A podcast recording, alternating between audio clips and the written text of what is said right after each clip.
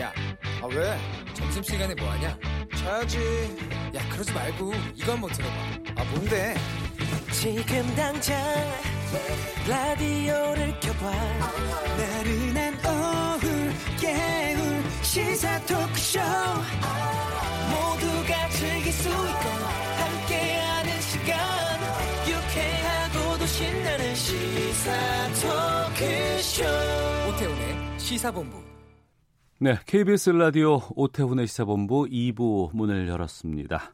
시사본부는 청취자 여러분들의 참여 기다리고 있습니다. 샵 9730으로 의견 보내주시면 되고요. 짧은 문자 50원, 긴 문자 100원의 정보 이용료, 어플리케이션 콩은 무료로 참여하실 수 있습니다. 또 유익한 내용들 들어보셨다 하면 팟캐스트와 콩 KBS 홈페이지를 통해서 시사본부 주요 내용들 다시 들으실 수 있고요. 유튜브를 통해서 영상으로 확인하실 수도 있습니다.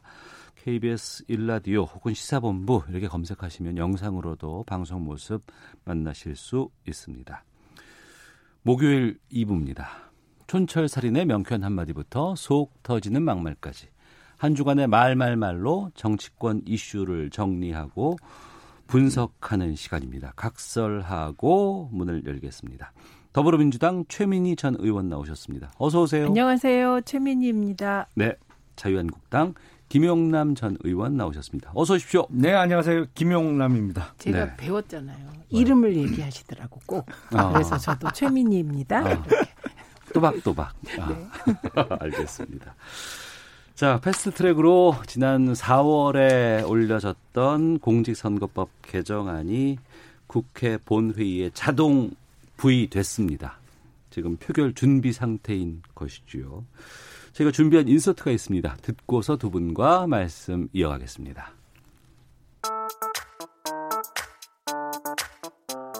선거법의 핵심은 네, 연동형 그 비례대표 제도를 도입할 수 있느냐 네. 아, 이게 관건인데요. 저는 자유한국당이 연동형 비례대표제의 도입을 어, 수용하면 그때부터 매우 유연하게 협상에 임할 수 있고 또 네. 실제로 접근을 서로 타협점을 찾아서 접근해낼 수 있다 음, 이렇게 그 생각하고 있습니다. 100% 연동형, 한마디로 100% 야합입니다. 4 플러스 1이니 뭐니 선거제 개편을 한마디로 시장통 흥정만큼도 못하는 수준으로 하겠다는 것입니다.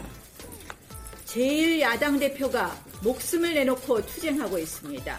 이런 상황에서도 기어이 부의를 강행하는 것은 금수만도 못한 야만의 정치입니다. 네. KBS 김경래 최강 시사에서 이인영 원내대표의 인터뷰 그리고 이어서 나경원 원내대표의 발언 들어봤습니다. 금수만도 못한 야만의 정치라고 비난을 했습니다. 지금 그 공직선거법 개정안 올라가 있는 것은 지역구 225석, 비례대표 75석에 어, 준연동형 비례대표제 이렇게 정리가 지금 돼 있는 것으로 알고 있습니다. 이인영 원내대표는 연동형 한나 아, 자유한국당에서 수용을 해주면 협의할 의사가 있다 이렇게 지금 얘기를 한 것이고 야합이다 절대 안 된다 나경원 원내대표는 안 된다고 했습니다. 먼저 김영남 의원님, 네. 황교안 대표는 지금 어떤 상태셔요? 혹시 얘기 들어보셨어요? 저는 사실은 오늘 오전에는 국회나 당 쪽에 못 들르고 KBS로 바로 왔거든요. 예, 그래서 예. 이제 요거 방송 끝나고 국회 쪽으로 가려고 해서 가면 보다 자세한 소식을 들을 수 있을 것 같은데 네. 뭐 언론을 통해서 알려지기에는 의식은 찾았고 음. 다시 단식장으로 돌아가겠다고 해서 네. 가족들이나 이제 참모들이 만류하고 있는 상황이라고 알려졌습니다. 사실은 음.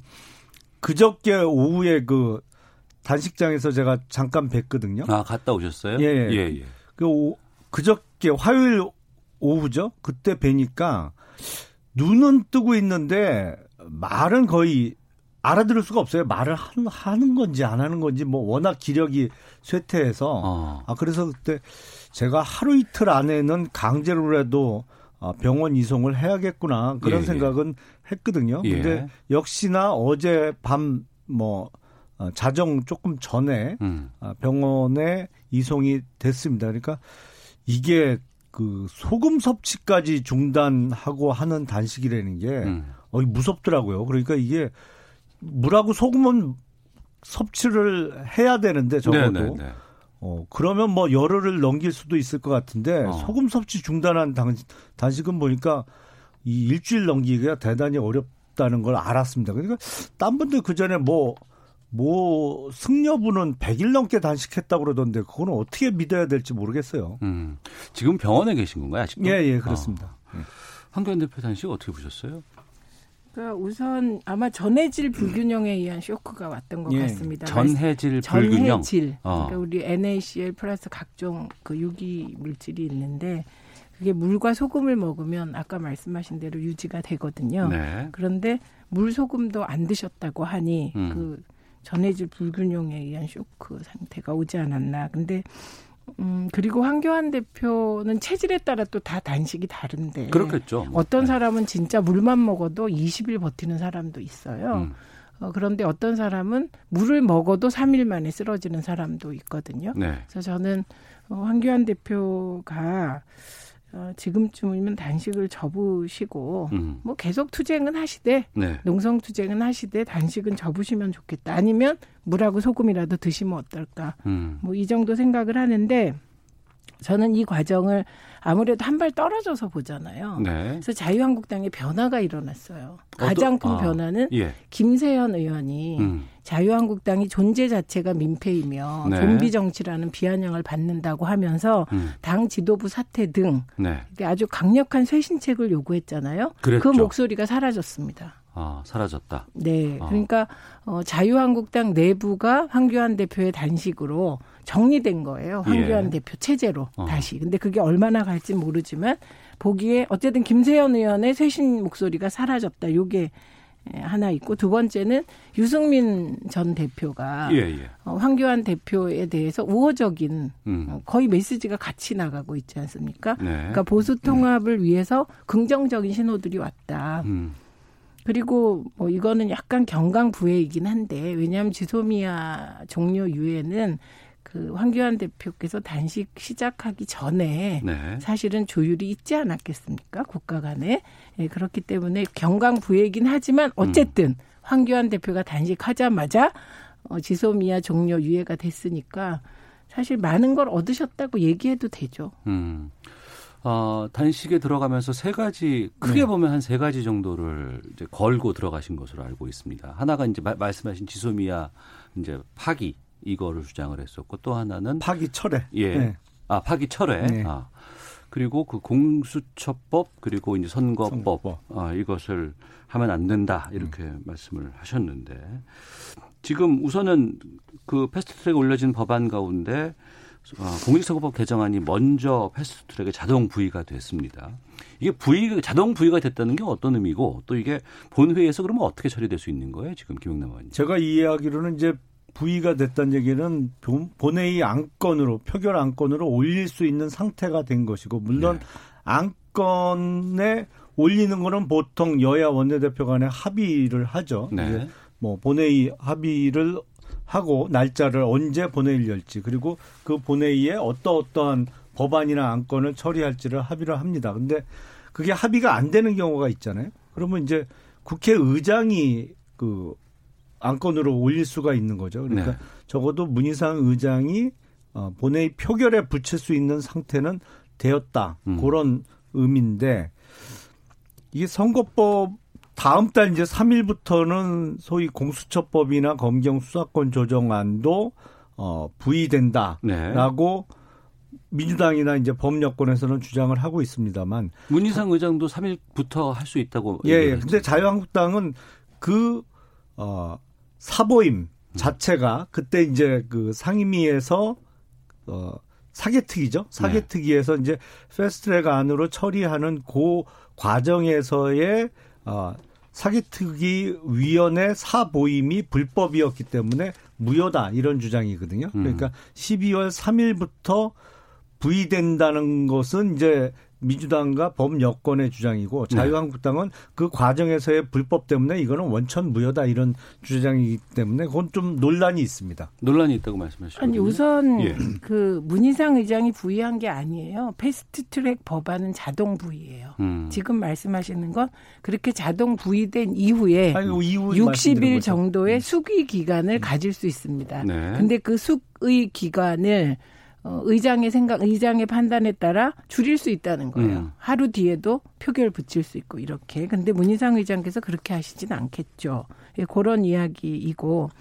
그 다음에 지금 요 말씀하신 소위 임시회기 중에 사보임이 불법인가 아닌가는 바른미래당에서 그 관련 조항을 살펴보니 불법이 아니다. 그렇게 해서 이게 한겨레 신문의 일면에도 났더군요. 그러니까 그, 그 부분도 이제 사실은 불법성을 따지는 것은 음. 좀 넘어가는 분위기입니다. 그리고 네. 사실 그 불법성을 계속 따져봐야 말씀하셨듯이 논란으로 가기 때문에 그게 음. 큰 힘은 갖지 못하겠죠. 예. 어, 그래서 지금 결국은 여전히 자유한국당은 270석의 비례대표 폐지죠 입장이. 거기서 예, 바뀐 게 그렇습니다. 없잖아요. 예. 그러니까 그 안을 뭐 올리시든지 음. 뭐 이렇게 해서 표결하는 수밖에 없는 것이죠. 앞서 저희가 인터뷰를 들어봤을 때는 이인영 원내대표와 나경원 원내대표 공통적인 발언은 연동형이라는 것이 중요하다. 한쪽은 절대 안 된다. 이렇게 지금 네. 맞서고 있는 상황인 것 같아요. 타협점 같은 게 없을까요? 김영남 의원님? 그 소위 그 연동형 비례대표제라는 것은 의원 내각제를 하고 있는 나라 중에 일부가 지금 그런 제도를 실시하고 있습니다. 왜냐하면 대통령제하고 의원 내각제하고는 완전히 이게 시스템적으로 틀리거든요. 그래서 정당 득표대로 의석수를 가져야 된다는 의미에서 의원 내각제를 실시하는 나라 중에 일부예요. 그러니까 음. 전부도 아니고. 근데 사실은 그 속내를 따져보면 네. 이게 의원 내각제를 하다 보면 정부 구성을 할 때 연정을 하잖아요. 네네. 그러니까 어떤 일, 한 개 정당이 과반이나 이렇게 그 대다수를 의석 점유를 못 하기 때문에 연정을 하게 되는데 거기서 이제 소수당을 그 자기 편으로 끌어들이는 어떤 수단으로서 어떤 정치적인 흥정의 대가로서 이제 고안된 제도가 연동형 비례대표제인데 아니 대통령제에서 이걸 정말 정당 득표대로 의석을 나눠 가져야 된다는 논리라면 지난 대통령 선거 때 문재인 당시 후보가 41% 득표했는데 네. 그러면 문재인 당시 후보를 찍지 않은 59%의 권력은 그러면 야당한테 나눠줘야죠. 똑같은 논리라면. 그러니까 이게 전혀 맞지도 않는 엉뚱한 제도를 우리 어, 법 속으로 끌고 들어오는 거예요. 이게 음. 사실은 뭐 이러면 여러 가지 뭐 시뮬레이션을 돌려봐도 아, 속된 말로 가장 대박이 나는 정당은 정의당인 게 뭐 틀림없습니다. 네. 어, 정치적인 흥정을 한 것이고 이건 정말 아, 옳지 않은 거래라고 뒷거래라고 저는 생각을 합니다. 정치적인 흥정이다. 연동형은. 아니 정치적인 흥정 이걸 다른 말로 하면 대화와 타협이라고 합니다. 음. 그렇기 때문에 대화와 타협 안 하려면 국회 안 들어가면 돼요. 그러니까 이건 이렇게 복잡하게 얘기하시면 안 되고 그 다음에 대선 비유하시는 게 얼마나 우습습니까? 지금 지금 헌법과 우리 법률이 정한 룰이 우리는 다수결 제도잖아요. 그리고 사실은 한 표라도 더 얻은 사람이 당선되는 겁니다. 그러니까 보니까 대선에서는 어, 문재인 후보가 41점 몇 프로, 그다음에 홍준표 후보가 27%인가요?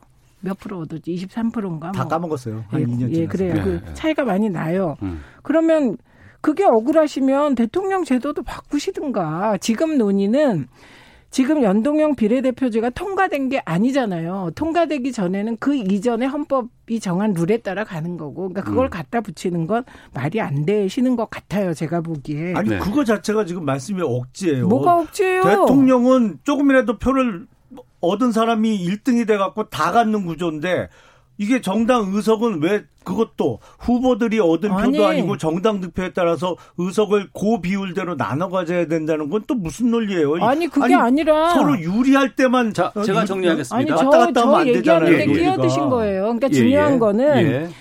대선이든 총선이든 지금 현재의 법대로 시행하는 겁니다. 음. 그러니까 과거를 끌어다가 얘기하는 게 안 맞아요. 그리고 지금 어, 선거제도 개편에 실패하면 지금 룰대로 가는 겁니다. 네. 그러니까 지금 룰은 사실 민주당에 가장 유리하죠. 그러니까 지금 상황으로 네. 봤을 때 네. 이번에 패스트트랙으로 이제 본회의에서 표결 처리를 했을 경우에 지금 올라가 있는 안이 부결되면 지금 상황에 그렇죠. 어, 그 의석을 가지고 그냥 가는 겁니다. 선거를 치를 수밖에 없는 그렇죠. 것이고 예. 그 전에 합의안을 내놓으라고 지금 국회의장은 요구를 하고 있는 상황인데 이 합의가 도출이 안 되는 거 아니겠습니까? 그렇죠. 이 합의안이 뭐 250대 50, 뭐 240대 60, 지금 있었던 225대 75 이런 것들 중에서 타협점은 없냐는 거죠 지금. 아니 자유한국당은 타협점이 없죠. 왜냐하면 네. 비례대표를 없애자는 당론을 채택하셨어요. 음. 그런데 어, 지난해 11월에 여야 이제 원내대표가 모여서 연동형 비례대표제를 적극적으로 논의한다 네. 이런 합의는 했잖아요. 검토한다로 네, 합의했죠. 그거는 주장이 검토한다. 적극적으로 논의한다와 검토한다 이걸 가지고 지금 막그 아니, 아니, 설왕설래 그 하는 건데 공개된 문구 자체가 합의문의 문구가 네네. 검토한다로 끝나잖아요. 음. 아니 그러면 적극적으로 논의한다.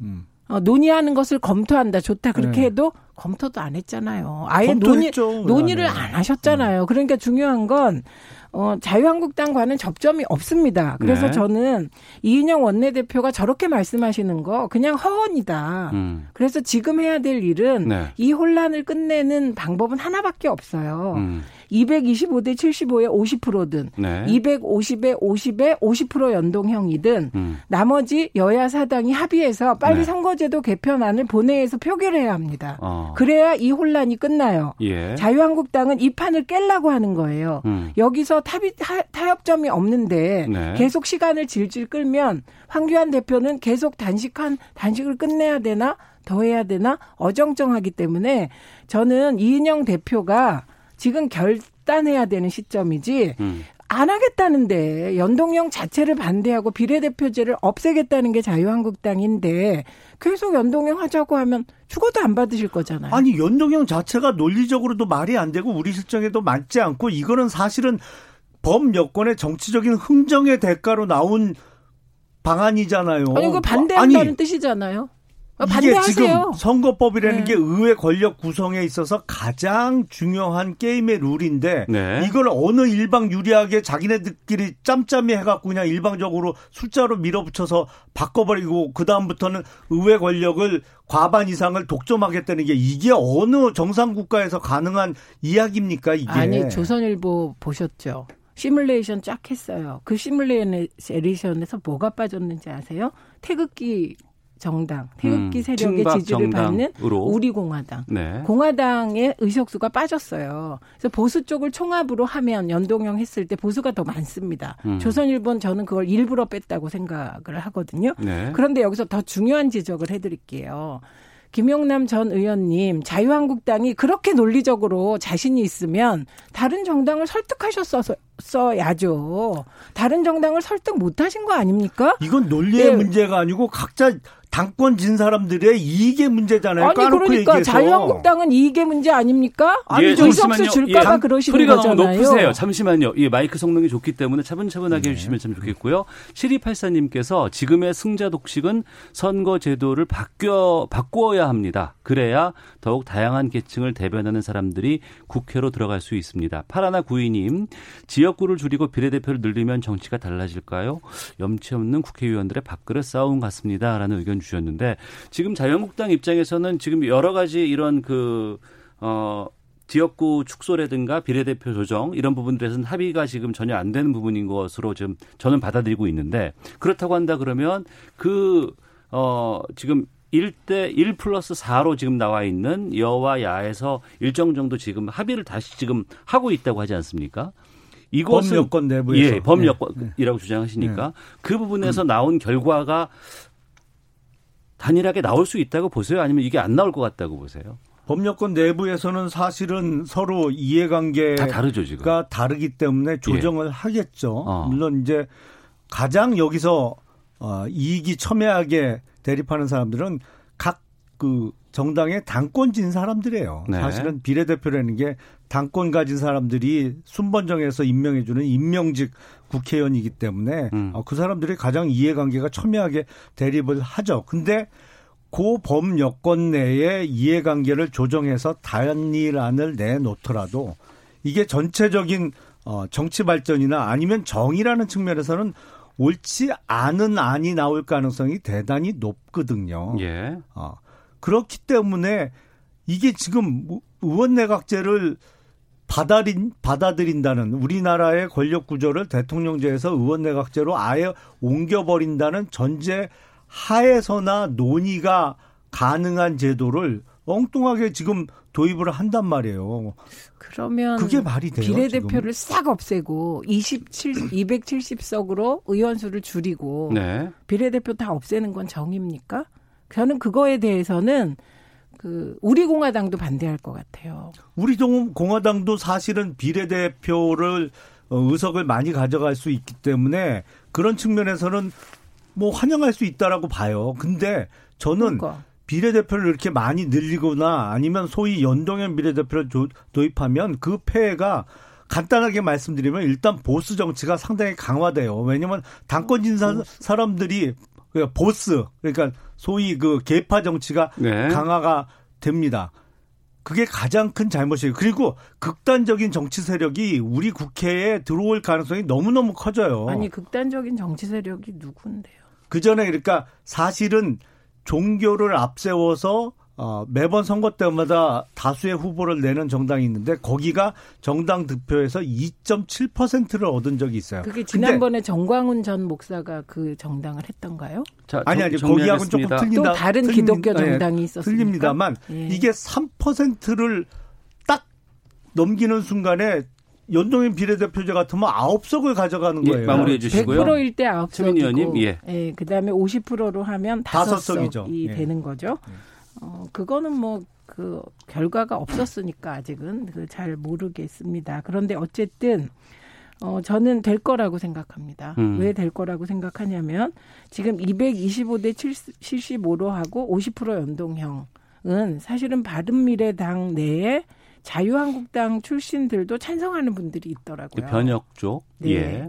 어, 그런데 왜 이 225대 75, 50% 이렇게 사실 전 이렇게 가야 된다고 봐요. 음. 그래서 아까 말씀하실 때 연동형 비례대표제를 하기 위하여 연동형 비례대표제를 만든 게 아니라 독일 같은 경우는 워낙 그 다양한 정치에 대한 욕구가 있다 보니 그를 수렴하다 보니까 다당제 된 것이거든요. 네. 근데 지금 우리나라도 그런 상황인 것 같아요. 저는 지금이. 알겠습니다. 예, 그렇기 때문에 어, 뭔가 좀 다양한 국민적 요구가 수렴되는 다당제로 한번 가봤으면 좋겠다. 음. 아니면 소위 지금 비판받는 거대 정당, 양당의 그런 기득권 구조 깨기 어렵다. 저는 이거에 한 표입니다. 알겠습니다. 내 표가 없습니다. 광고 들어야 되나요?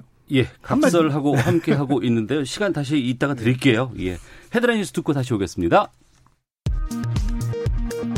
국회 예산결산특별위원회의 내년도 예산안 증감액 심사가 오늘 오후 재개됩니다. 엿새 만에 재개되는 예결위 활동 시한은 11월 30일입니다. 더불어민주당 국회혁신특별위원회는 일하는 국회를 만들기 위해 국회 회의에 10% 이상 불출석하는 의원들의 세비를 단계적으로 삭감하는 국회 혁신 방안을 추진하기로 했습니다. 정의당 윤소아 원내대표는 선거법 개정과 관련해 지역구와 비례대표 의석 비율 225대 75 원안을 고집하지 않는다며 240대 60까지는 이야기를 해볼 수 있다고 말했습니다. 조국 전 법무부 장관의 부인 정경심 교수가 오늘 검찰의 출석 요구에 불응했습니다. 서울대 공익인권법센터 인터뷰과 관련해 최근 소환된 아들 조모 씨는 묵비권을 행사한 것으로 알려졌습니다. 지금까지 헤드라인 뉴스 정한나였습니다. 이어서 기상청의 윤지수 씨 연결합니다. 네, 미세먼지와 날씨 정보입니다. 지금 서울의 경우 초미세먼지는 1세제곱미터 당 23 마이크로그램, 미세먼지는 38 마이크로그램으로 보통 단계를 보이고 있습니다. 대부분 지역은 보통이거나 좋은 단계를 보이고 있는데요. 특히 동쪽 지역은 깨끗한 동풍의 영향을 받고 있기 때문에 좋은 단계를 보이고 있습니다. 하지만 일부 지역은 대기가 정체하면서 초미세먼지 상황이 나쁨 단계를 보이는 곳도 있습니다. 충청 지방과 전라북도, 광주 지역으로 36에서 48 마이크로그램입니다. 이렇게 일시적으로 서쪽 지역만 농도가 좀 높게 나타날 것으로 보이고요. 내일은 전국적으로 보통이나 좋은 단계로 더욱 호전되겠습니다. 이 동풍이 영향을 받고 있기 때문에 강원도 산간 지역은 대설 주의보가 내려진 가운데 앞으로도 다소 많은 눈이 더 내려 쌓일 텐데 특히 강원도 중북부 산간 지역은 5에서 10cm, 강원도 남부 산간 지역은 1에서 5cm, 경상북도 북동 산간 지역도 1cm 안팎의 눈이 내릴 것으로 보이고 강원 영동 지방과 경상북도 북동 산간 지역, 경상도 동해안 지방을 중심으로 오늘 밤까지 이렇게 눈과 비가 다소 많이 내릴 것으로 예상됩니다. 하지만 대부분 지역은 맑은 날씨를 보이고 있 겠고요. 동풍 영향을 조금 더 받는 강원 영서 지역은 낮에 빗방울 정도만 예상하시면 되겠습니다. 내일은 전국적으로 막다가 오후 들어서 다시 구름량이 좀 늘 것으로 예상됩니다. 오늘 낮 최고 기온 서울 9도, 대구, 울산 10도, 광주 14도 등으로 5도에서 14도의 분포로 서쪽 지역은 어제보다는 기온이 조금 오르겠습니다. 지금 서울 기온은 9.9도, 습도는 40%입니다. 지금까지 미세먼지와 날씨 정보였습니다. 다음은 이 시각 교통 상황 알아보겠습니다. KBS 교통정보센터의 박소영 씨입니다. 고속도로에서 돌발 상황으로 정체가 심한 곳들이 있는데요. 경부고속도로 서울 쪽으로 입장 휴게소에서 사고가 발생해 북천안부터 정체가 되고 있습니다. 이후로 수원 진출로 부근에서도 전 시간에 있었던 사고로 기흥부터 정체가 여전하고요. 서초 부근에서는 작업을 하고 있어서 양재부터 정체가 심합니다. 반대 부산 쪽으로 수원에서 기흥 사이 5차로에서 작업을 하고 있는데요. 일대 3km 구간 지나기가 어렵습니다. 서해안 고속도로 목포 쪽으로 서해대교 위에서도 3차로를 막고 작업을 하고 있습니다. 여파로 서평택부터 7km 구간 정체가 심하고요. 중부고속도로 남이 쪽으로는 호법에서 남이천까지 밀립니다. 중부 내륙간 고속도로 양평 쪽으로 충주 분기점에서 감곡 사이 작업으로 2차로가 막혀 있어서 정체가 되고 있고 반대 방향으로도 여주에서 감곡 사이 작업 여파를 받고 있습니다. KBS 교통정보센터였습니다.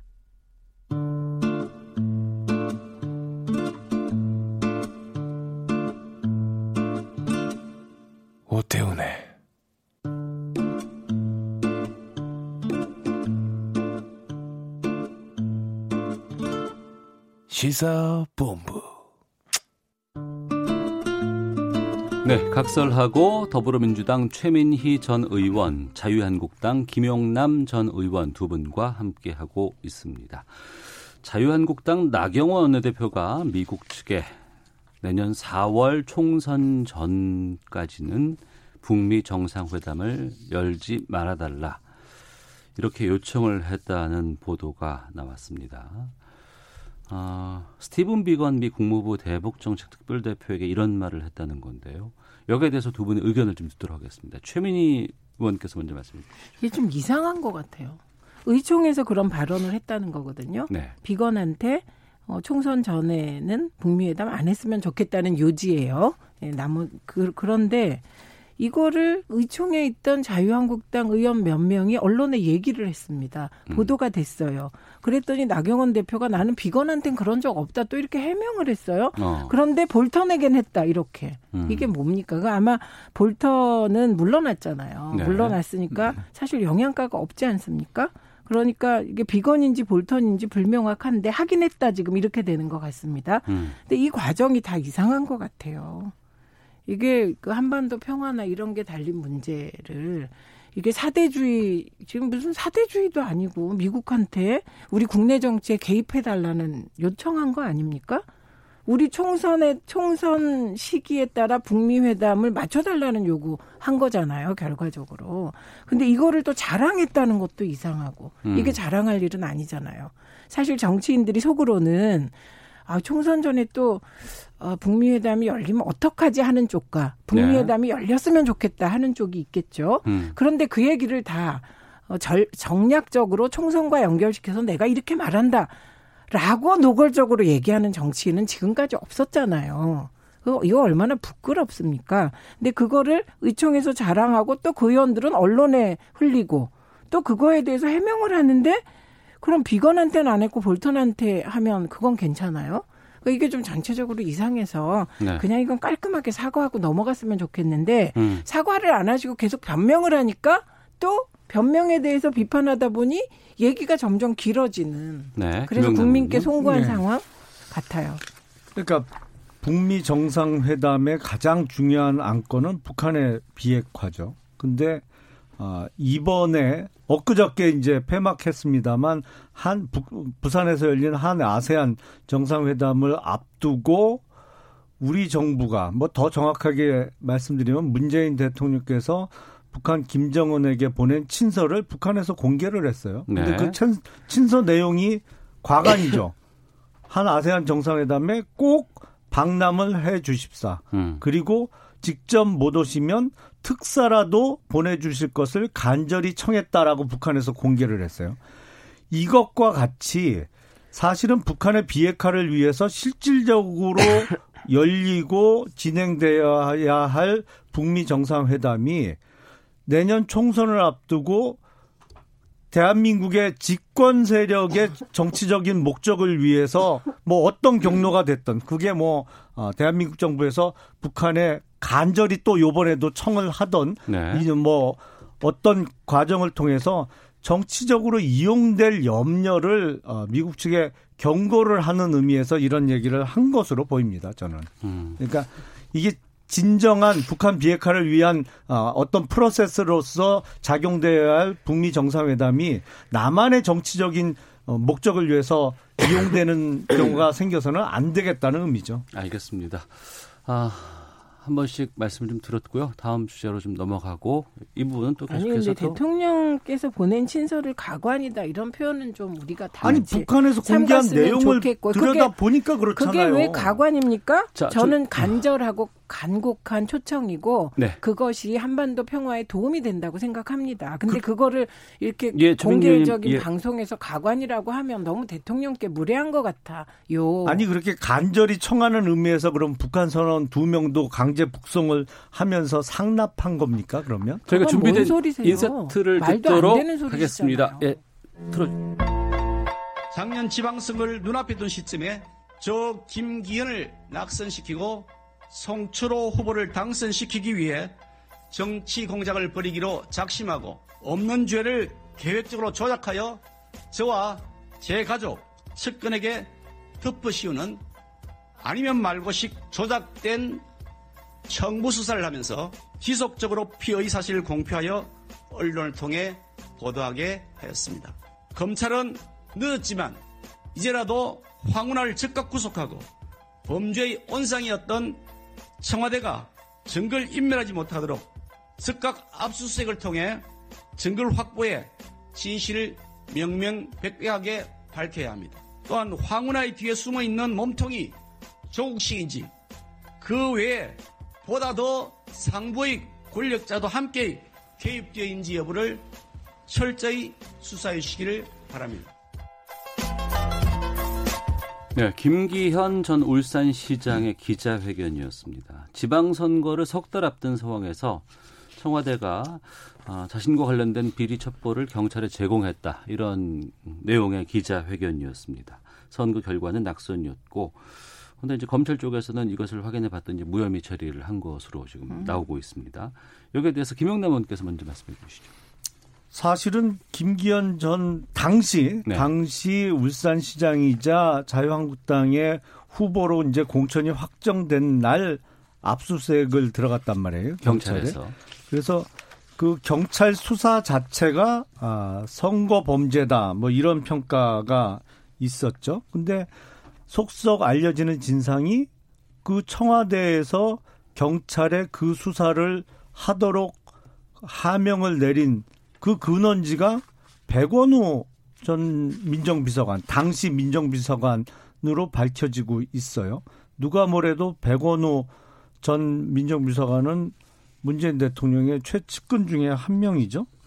그러니까 이거를 지금 사실은 청와대 민정수석실의 그 소관 사항도 아닙니다. 선출직 그 공무원은 네. 임명직 공무원 그러니까 대통령이 임명하는 고위 임명직 공무원이 청와대 민정수석실의 감찰 대상이 될 수가 있는데 아, 소관 대상도 아닌 사람에 대해서 어, 청와대에서 경찰에 하명을 내려서 또 수사가 왜 지지부진하냐 이렇게 재촉해 가면서 무리한 수사를 이끌었고 지금 기준으로 하면 지금 어, 조국 일과 관련된 수사와 관련해서 검찰에서 뭐 거의 검찰발 기사가 그동안 안 나오고 있었는데 이 기준에 의하면 지금 다 비사실 공표로 구속돼도 시원찮을 사건이에요. 그때는 뭐 압수색 들어간 날부터 시작해서 계속 경찰발 아, 기사가 나오면서 마치 김기현 당시 후보 측이 어마어마한 비리를 저지른 것처럼 어 그렇게 언론 보도가 됐습니다만 나중에 밝혀진 거 보니까 다 사실 무근이었어요. 아닙니다. 그러니까 이게 지금 전형적인 공작 수사고 공작 정치예요. 이런 게 바로. 김기현 전 울산시장에게 한 것이 그렇죠. 그 수사 자체가 음. 공작 수사였던 것이죠. 그 예. 진원지는 청와대로 밝혀지고 있는 것이고. 최민희 의원님. 그러니까 팩트 체크 해드릴게요. 우선 하명했다 사실이 아니고요. 그리고 백원우 비서관이 이첩했다 그것도 사실이 아닙니다. 언론 이거는 언론에 난 사실만으로도 아니에요. 민정비서관실에 관련된 첩보가 들어왔고 그게 반부패 비서관실에 어, 말한 대로 반부패 비서관실 업무기 때문에 그쪽으로 보냈다. 네. 예, 요 얘기고요. 근데 그거를 지금 헷갈리신 것 같습니다. 안 헷갈렸는데요. 아닙니다. 예, 알고 시간. 저 네. 최민희 의원님 네, 시간이에요. 그다음에 예. 어, 지금 뭐 그 김기현 전 의원에 대해 의원 말만 나왔는데 백원우 민정 전 민정 비서관이 입장을 표명했습니다. 음. 그 당시에 너무 많은 이첩 사항이 있었고 그 제보가 들어왔고 네. 그 제보들을 분류해서 각 비서관실에 보내고 끝이다. 음. 이 정도는 조국 수석한테는 보고도 안 했다. 이렇게 얘기를 했고요. 어, 그 다음에 이 건에 대해서 세 건이 고발됐었고, 그 중에 두 건만 무혐의입니다. 음. 한 건은 무혐의가 아니었어요. 네. 그 다음에 울산지검이 이상한 게, 그 당시에 압색 영장을 법원에 청구한 건 울산지검입니다. 아. 경찰이 법원에 영장 청구를 할 수가 없어요. 네. 그래서 울산지검이 법원에 압색 영장을 신청했고 그래서 영장이 나왔으니까 울산지검이 왜 그러는지를 전 잘 모르겠습니다. 그다음에 또 하나는 좀 이상한 게 이 황운하 전 총장을 지금 아까 뭐 범죄 온상 운운하면서 김기현 전 시장이 얘기를 했는데 고발한 게 1년 8개월 전이에요. 음. 1년 8개월 동안 검찰은 뭐 하다가 지금 와서 이거 터트립니까? 저는 이 점이 가장 이상해요. 그래서 저는 이거 어떻게 보냐면 검경 수사권 조정 과정에서 네. 지금 검찰이 오히려 공작적 수사를 하고 있다고 저는 생각합니다. 그다음에 두 번째는 황운하 전 총장이 내년 총선 출마를 준비한다고 합니다. 그러니까 지금 국회 내에는 검사는 검사 출신은 많고 음. 경찰 출신은 적어요. 그런데 황운하 전 총장이 어, 이분이 경찰대 일기라면서요. 그래서 야심차게 총선 출마를 하려고 하는 이 시점에 1년 8개월 동안 묵혀놨던 음. 이 건을 수사하는 검찰은 뭐냐. 네. 그래서 이 부분 오히려 이걸 밝혀야 될 것 같습니다. 알겠습니다. 저희가 그다음에 시간이 없어서 유재수 건 안 하나요? 아 그러니까 시간이 네. 없어서 공이 1분씩 시간을 드리도록 하겠습니다. 네. 그 1분 주어 드리는 시간 동안 충분히 의견을 좀 아, 정리해서 말씀해 주시면 안에. 되겠습니다. 예. 김영남 의원님. 예. 김기현 전 울산시장에 대한 어, 경찰의 무리한 수사 그리고 유재수 전 부산시 부시장에 대한 어, 감찰 중단 그리고 우리들 병원에 대한 산업은행의 1,400억 대출 과정에서의 특혜 의혹 요 3대 의혹을 어, 친문 세력에 의한 친문 농단으로 규정을 하고 있습니다. 자유한국당에서는. 네. 그래서 어, 조금 있다가 3시부터 친문농당 진상조사 TF가 열리고요. 저는 그 TF에 또 TF 아이고. 어, 위원으로 예, 참가를 아, 하게 되는데 저는 요 세 가지 모두 사실은 권력의 최상층이 음. 뭐몇 사람 안 됩니다만 아, 그야말로 권력의 정점이 개입한 권력형 게이트라고 생각을 합니다. 네. 앞으로 진실이 밝혀지겠습니다만 너무나도 어이없고 시간 다 법치국가에서. 예. 있을 수 없는 일이 벌어지고 있습니다. 지금도 있습니다. 최민희 의원님. 2012년 우리들 병원 건 2012년이 누구 정부인지 다 아시잖아요. 이명박 박근혜 정부 교체기라서 당시 여당에서 누가 봐줬나요? 말도 안 되는 얘기 진짜 속아 하품할 일 만들지 마시고요. 그다음에 두 번째 유, 유재수 전 부시장 관련하여 저는 진짜 이상한 게 있습니다. 유재수가 금품을 제공받았다. 뇌물이다. 그럼 금품 준 사람 있을 거 아닙니까? 음. 왜 금품 준 사람은 검찰이 손 안 대죠? 저는 요새 검찰이 너무 이상합니다. 원래 뇌물죄는 그게 제3자 뇌물죄건 뭐건 쌍방 처벌이에요. 네. 근데 왜 유재수만 문제 삼습니까? 저는 지금 이 검찰 이러시면 안 되고 유재수한테 금품 제공한 쪽도 음. 수사해야죠. 네. 기소하고 예 이거 이렇게 되는 거고 그다음에 어 그 김기현 전 시장은 억울하겠지만 선거에서 졌으면 깨끗이 지는 거지 없는 공작 만들어내지 마시기 바랍니다. 네, 두 분 다 1분 잘 지켜주셨습니다. 감사합니다. 그 TF 이름 뭐라고요? 친문농단 진상조사 TF. 어, 예, 앞으로 계속 또 이슈가 될 것 같아서. 제 당직이에요. 모든 TF 위원인 게. 더불어민주당의 최민희 전 의원, 자유한국당 김용남 아, TF 전문의 김용남 전 의원과 각설하고 마치겠습니다. 두 분 말씀 고맙습니다. 고맙습니다. 오태훈의 시사본부는 여러분의 소중한 의견을 기다립니다.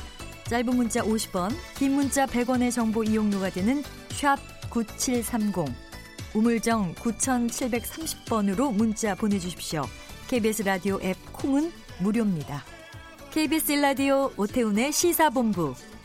지금 여러분은 대한민국 라디오 유일의 점심 시사 프로그램을 듣고 계십니다. 네, 바로 시사법정 시작하겠습니다. 신유진 변호사 나오셨습니다. 어서 오세요. 네, 안녕하세요. 오늘 오전에 나왔습니다. 대법원이 국가정보원에서 특수활동비를 지원받은 혐의로 2심에서 징역 5년을 선고받은 박근혜 전 대통령 사건 파기환송했습니다.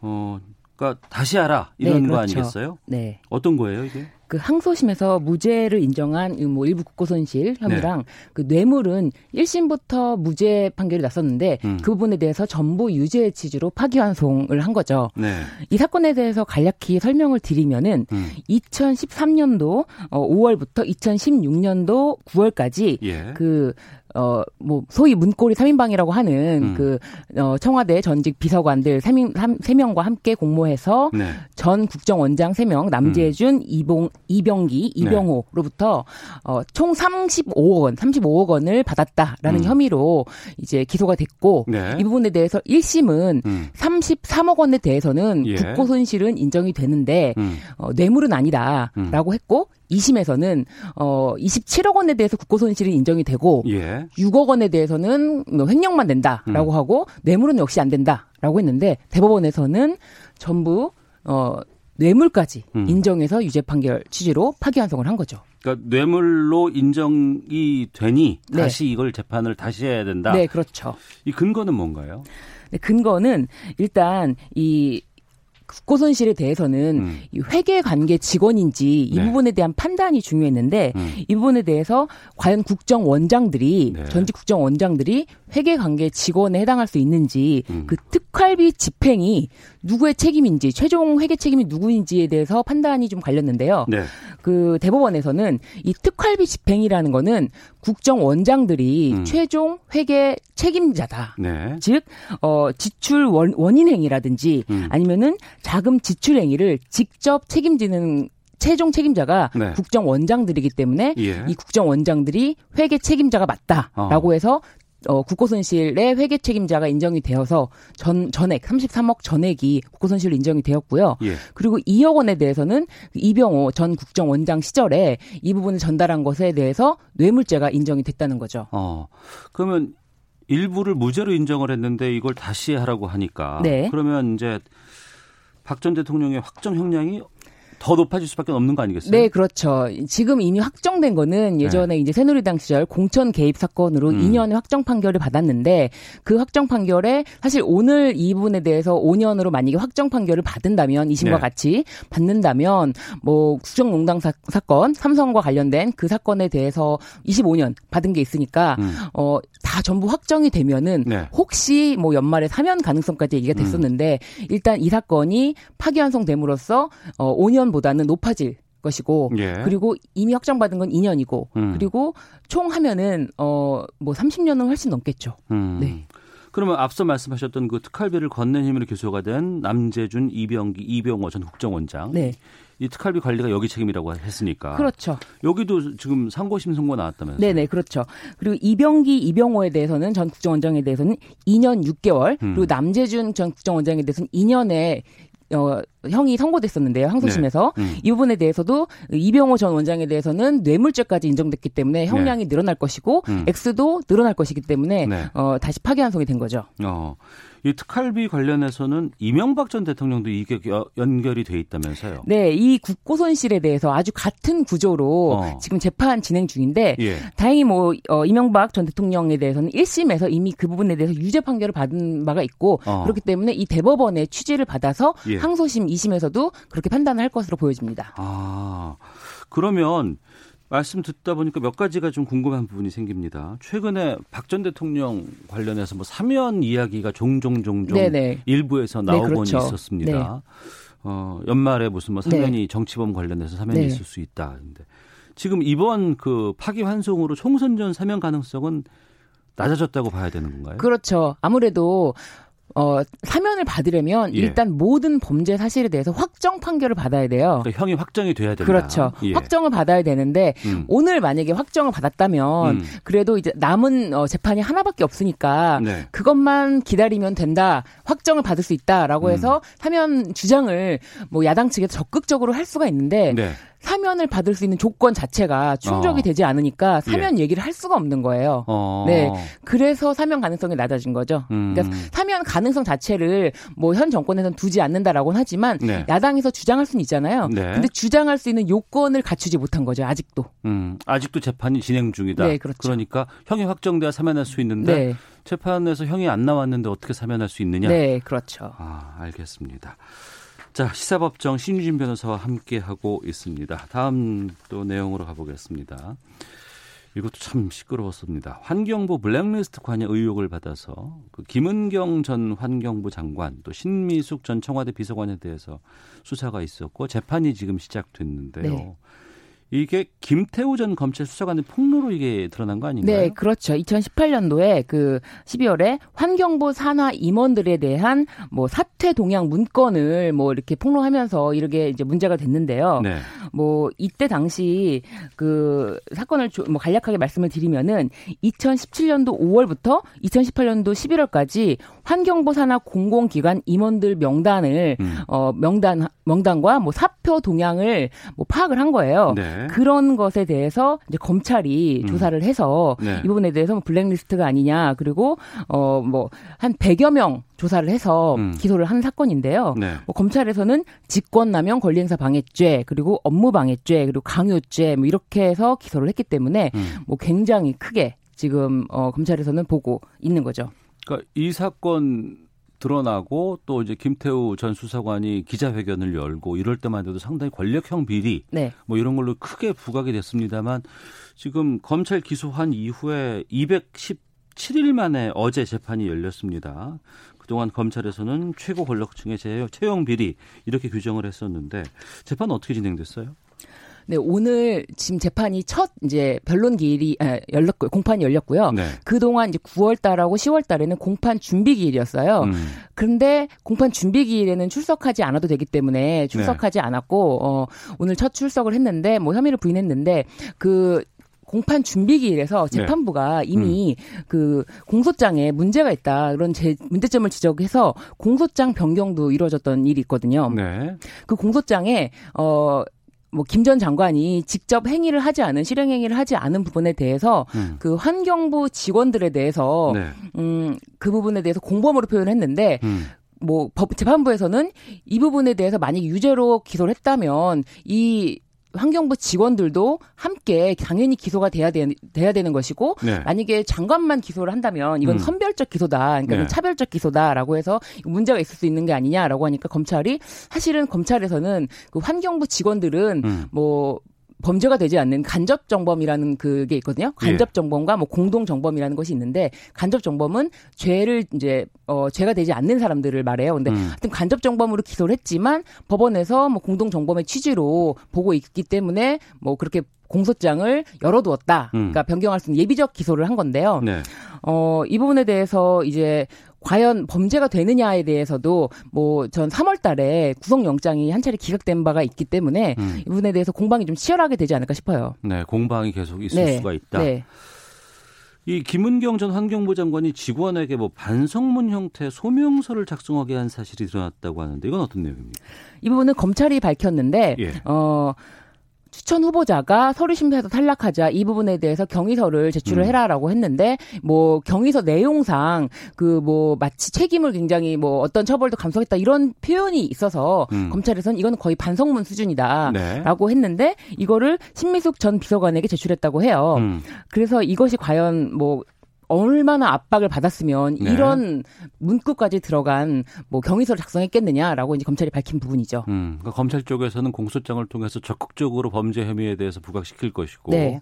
그럼 여기에 대해서 김 전 장관이라든가 신 전 비서관 측은 뭐 물론 다 혐의 부인하고 있을 것 같은데 뭐라고 얘기하고 있습니까? 근데 이 부분이 한편으로는 그 인사권과 예. 그 감찰권이 어. 어. 느 정도의 한계가 있는지에 대해서 다툼의 여지가 있다라고 해서 구속영장 기각될 때도 그런 부분에 대해서 법원에서 이제 구속영장 기각 사유를 밝혔는데 예. 사실 이 환경부 산하 공공기관 임원 그 공공기관의 장과 음. 임원에 대해서는 그 경력 부분을 제- 뭐 서류 전형에 경력 부분을 표시하는 부분이 있는데 네. 그 정무적 성향이 있는 게 아니냐 정치 성향 이 있는 게 아니냐 그래서 음. 전 어, 정권에서 임명한, 임명한 그 공공기관의 장이나 임원들에 대해서, 어, 사표 의사를, 음. 사표 내실 의사가 있는지에 대해서 확인했다라고 네. 하고, 그에, 대, 그에 대해서 뭐 새롭게 인원을 충원해야 되는지, 후보자를 누구를 추천해야 되는지, 이런 부분에 대해서 준비하는 과정이었다라고 변소를 하고 있기 때문에, 음.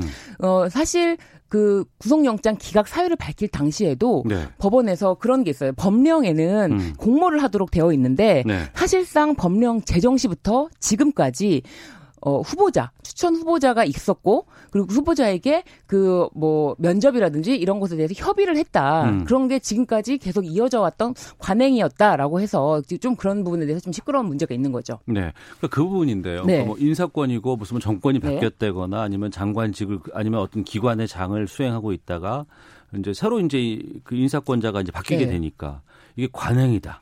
아니다. 이거 어떻게 판단해야 되는 거예요? 이게 법적으로 판단이 딱 떨어집니까? 그러니까 법률상 보면은 사실 예. 공모라고 되어 있어요. 그러니까는 공개 모집이라서 어. 누구든지 거기다 지원을 할 수가 있고 그런데 문제가 뭐냐면은 여기 맹점이 하나 있어요. 그러면은 임원 추천 위원회에서 예. 서류 면접과 면접을 심사를 합니다. 음. 또 최종적으로는 음. 세 배수에서 다섯 배수까지 그 후보자를 선정해 두면은 네. 장관이 음. 그 후보자 중에서 어 대통령에게 그 제청을 하는 거예요. 최종 후보자 중에서 최종 나온 그 후보자 중에서 네. 그렇기 때문에 장관이 인사권이 사실은 개입이 안 될 수는 없는 부분이거든요. 음. 그래서 이 부분에 대해서 뭐 검찰에서도 지적했는데 이 최종적으로 장관의 인사권이 들어가는 부분도 문제가 있지만 네. 공모하는 것인데 이 음. 공모를 공개 채용 자체를 위반했다. 그래서 그 후보자들에게 그 서류라든지 면접에 대해서 특혜를 줬다 뭐 이렇게 주장을 하고 있는 거죠. 네. 그런데 이게 어, 법령이 이렇게 제정이 되어 있지만 최초부터 계속 음. 계속 이렇게 해왔기 때문에 과연 이 부분에 대해서 위법성이 있느냐. 음. 법령 위반은 맞지만 이 환경부, 전 환경부 장관이 과연 이 부분에 대해서 위법성 인식이 있느냐. 이 부분에 음. 대해서 이제 공방이 되는 거죠. 그러니까 그게 장관뿐만 아니라 청와대가 적극적으로 개입했다 이런 주장이 거기에서도 나오는 거 아니겠어요? 그 청와대에서는 이 부분에 대해서도 어, 뭐 지시를 내려야지 개입인데 그 협의를 한 것에 대해서 들어 어 보고가 들어오면은 그 부분에 대해서 협의를 할 사실은 있다 그렇게 얘기하고 있기 때문에 적극적인 지시 뭐 개입 이렇게 보기는 아직 어렵 어려운 게 아니냐라고 선을 긋고 있죠. 네. 재판 과정을 좀 계속해서 지켜봐야 될것 네, 같습니다. 그렇습니다. 자, 시사법정 신유진 변호사 함께했습니다. 고맙습니다. 네 감사합니다. 예. 시사본부 내일 뵙겠습니다. 안녕히 계십시오.